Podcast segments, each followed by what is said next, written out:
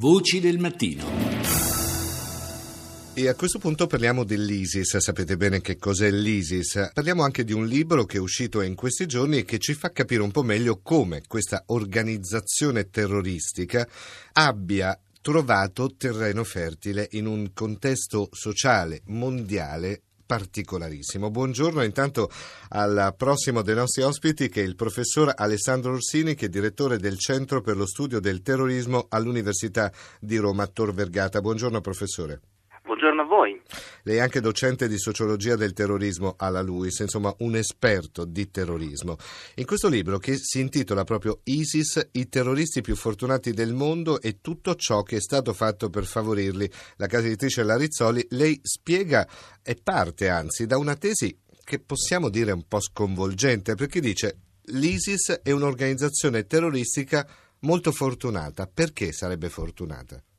Ma è l'organizzazione terroristica più fortunata del mondo perché a causa di una incredibile serie di circostanze internazionali gli stati che dovrebbero combattere contro l'ISIS si sono paralizzati a vicenda. E di fatto io cerco di documentare nel mio libro che la lotta contro l'ISIS non è mai iniziata. E perché si sono paralizzati a vicenda? Perché le grandi potenze fanno delle affermazioni che io definirei false. In realtà la priorità delle grandi potenze è la conquista di Damasco, della Siria per cui Stati Uniti, Qatar, Turchia, Russia, Iran e Arabia Saudita sono concentrati in realtà nel tentativo di conquistare il governo di Damasco e ritengono che questo sia prioritario. Per cui diciamo così, la stampa, le televisioni, i discorsi dei leader mondiali vanno in questa direzione. Dobbiamo combattere contro l'ISIS, è la cosa più importante di tutte, ma poi se noi analizziamo quello che accade sul campo, la priorità non è la lotta contro l'ISIS, ma la lotta per conquistare un pezzo importantissimo di Medio Oriente che è la Siria. Possiamo anche dire, professore, che ci sono due pesi su due bilance. Da una parte c'è probabilmente il bisogno di avere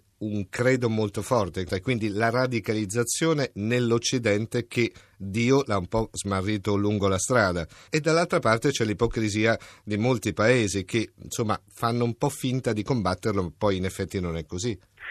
Sono d'accordo con lei perché nel mio libro io analizzo le vite di tutti i giovani jihadisti che sono riusciti a ucciderci tra il 2001 e oggi. Io ho studiato in profondità le loro vite, come si sono radicalizzati e quello sì. che ho trovato è esattamente questo. Sono ragazzi che attraversano una fase sì. che nei miei studi io chiamo disintegrazione dell'identità sociale, vanno alla ricerca di verità forti. Sono ragazzi che attraversano una fase della loro vita in cui si svegliano la mattina e non riescono più a cogliere il senso preciso della loro esistenza. Per farle un esempio che racconto nel mio libro, ricorderà Mohammed Merah, che è un jihadista sì, sì, dall'orrore immenso perché fece strage in una scuola di bambini ebrei eh, a Tolosa e lui per esempio nel dicembre del 2008 era in carcere, si impiccò e poi salvò, fu salvato e portato in ospedale dove fu ricoverato per 15 giorni prima di diventare un jihadista. Lui disse appunto la mia vita non ha più alcun significato e, e cercò di togliersela e in questa condizione esistenziale drammatica andò poi alla ricerca di verità forti che potessero restituirgli un senso e questa è una storia comune a tanti di questi ragazzi, chiaramente noi condanniamo il terrorismo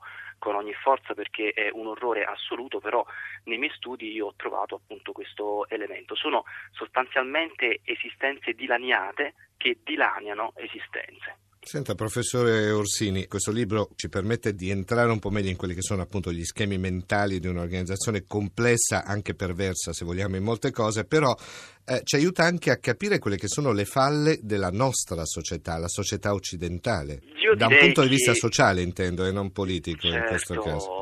Sì, sì, io direi che è proprio così, nel senso che, lo ribadisco, il terrorismo è un grande orrore, però l'Occidente dovrebbe anche porsi delle domande, perché chiaramente se questo grande er-, orrore esiste è perché in alcuni casi le scelte dell'Occidente sono state tali da um, accelerare i processi di radicalizzazione in Medio Oriente, non soltanto anche all'interno delle nostre società, per cui il mio libro cerca anche di sviluppare una riflessione su quelle che sono state diciamo così, su quelli che sono stati gli errori dell'Occidente. Per esempio uno degli errori dell'Occidente, ma non soltanto dell'Occidente, eh, anche dei paesi filo-occidentali che sono sì. in Medio Oriente come l'Arabia Saudita, di avere questo, questa sorta di tic nervoso della guerra. E noi ormai dopo 20 anni di studi sul terrorismo sappiamo che le guerre civili nei paesi a maggioranza musulmana determinano lo sviluppo sviluppo di Al-Qaeda o dell'ISIS. Le faccio un esempio concreto. L'Arabia Saudita nel marzo del 2015 ha iniziato a bombardare lo Yemen.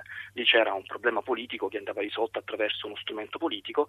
L'Arabia Saudita ha deciso di bombardare e un mese dopo una città che si chiama Mukalla è stata conquistata da gruppi jihadisti, tra cui anche Al-Qaeda, per cui noi abbiamo nello Yemen una città appunto Mukalla che come Ramadi viene governata da forze jihadiste e all'interno di questa coalizione di forze c'è anche Al-Qaeda. È una sorta di eh, rapporto di causa-effetto, l'abbiamo visto anche in Libia. Il libro si intitola ISIS, i terroristi più fortunati del mondo, uh, la casa editrice La Rizzoli, autore è il professor Alessandro Orsini. Professore, grazie per essere stato con noi. Grazie a voi, grazie, grazie.